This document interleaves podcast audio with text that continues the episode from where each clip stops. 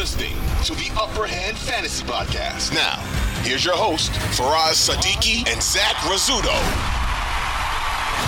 There was so much movement in the NFL over the first week of free agency. Let's break it all down. Here are the fantasy football winners and losers from this first week. One of the biggest winners is new Lions running back David Montgomery. Montgomery is going to a much better offense. He's going to be running behind a much better offensive line, and there's a clear void with Jamaal Williams leaving in free agency. Now, Jamaal Williams was awesome for the Lions, especially at the goal line. He had 33 attempts inside the five yard line, and that has to make you excited for David Montgomery, who had only four inside the five attempts this past season. Not only that, but Montgomery is a better pass blocker. He's a better receiver coming out of the backfield than Jamaal Williams. That's not a role that Jamaal Williams was trusted with this past season. And because of that, I'm projecting Montgomery to have more touches than Jamaal Williams had last year and more opportunity in the receiving game than Jamaal Williams had. Now, this brings me to the first loser of free agency, and that's D'Andre Swift. Now, the hope was that D'Andre Swift would be the 1A in this backfield with Jamaal Williams leaving in free agency, but they swiftly replace Jamaal Williams with David Montgomery. I see what you did there. And with a running back who is capable in the receiving game.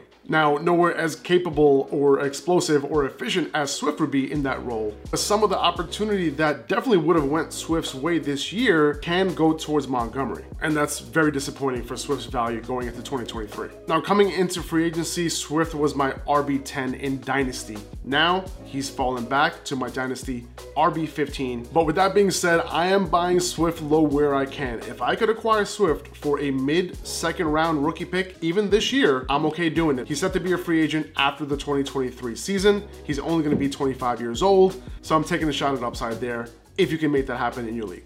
Now, Rashad Penny, another big winner from free agency. Now, I know he would have liked a lot more money, but this is a low risk, high upside signing for the Eagles. Penny has been one of the most efficient and explosive running backs when he's on the field. The chances of him actually staying on the field this year, if he's given some opportunity, probably low. But should we be taking shots on him late in drafts? Absolutely. Behind this offensive line on a great offense, we saw what Miles Sanders was able to do last year. I think Miles Sanders is not as good of a running back as Rashad Penny when he's healthy. Yes, the best availability is availability. That's not what they say.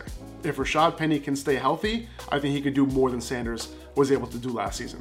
Now, I don't believe the Eagles are just going to go into this season with Rashad Penny as their only early down guy. Yes, they do have Boston Scott, they have Kenny Gainwell, but I still think they're going to draft another back potentially on day two, maybe round three, to either insure Penny or just simply play over Penny, maybe a 1A, 1B type of situation, but they cannot go into this season just assuming that Penny's going to stay healthy. And I'm still taking shots on Penny if that happens, because if he gets any opportunity this season, he can be very fantasy relevant. Don't forget what he did at the end of 2021. He was winning people fantasy championships. Yards after contact, through the roof, big plays, nonstop. And despite the fact that he won't be using the receiving game, he still has upside. Justin Fields, an obvious winner. He didn't have a number one wide receiver last year. Matter of fact, he didn't have any wide receiver last year for a big portion of the season, but he still managed to finish as the QB5, and now he has DJ Moore. And not only does he have DJ Moore, he's gonna have a healthy Darnell Mooney, he's gonna have a healthy Chase Claypool. I think that's a very solid wide receiver corps for us to assume that the Bears are gonna pass the ball a lot more than they did last season. Per dropback, he was basically scoring the same amount of fantasy points as Jalen Hurts.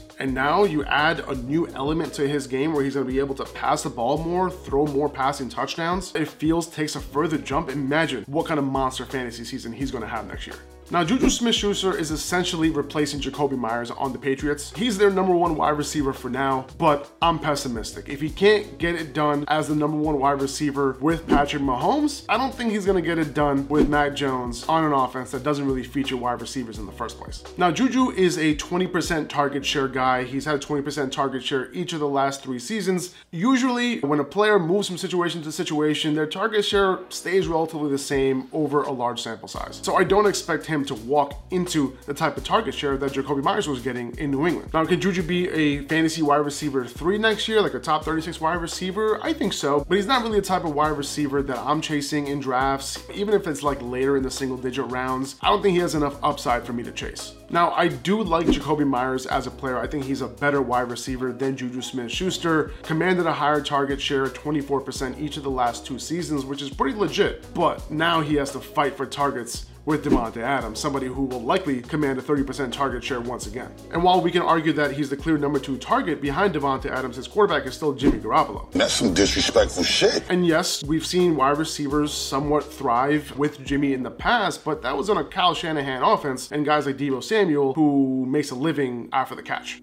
And Jakobi really isn't that type of receiver, so I'm not sure how well this fits. I think there were better landing spots, you know, with better quarterbacks and potentially a situation where he could have been the 1A or the 1B in target share. Now, the Darren Waller trade definitely helps, but the Raiders still have Hunter Renfrow, somebody who had a 1,000 yard season the year before. Last season, he was banged up, so I wouldn't be surprised if we see a 2A, 2B situation when it comes to target share between those two. Ezekiel Elliott was just released by the Cowboys. It's an end of an era, but it's Tony Pollard's time to shine. He's a winner as a result of Zeke being cut and him being franchise tagged. Now, I won't be surprised if Dallas still drafts a running back on day one or day two of the NFL draft, so this might be short lived for now, but as of now, Tony Pollard is the guy. And for now, he's the one who's going to be getting those goal line carries, a key role that he did not have last year. He was still able to finish as a RB1 in fantasy points per game without that role. Now imagine if he gets that role this year.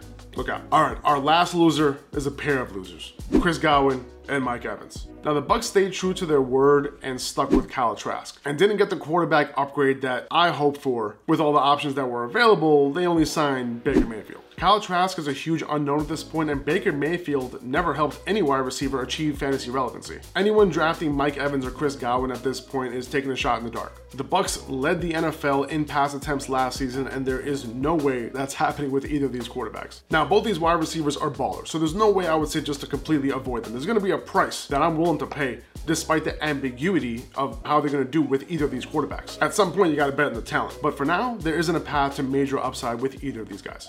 2400 Sports is an Audacy company.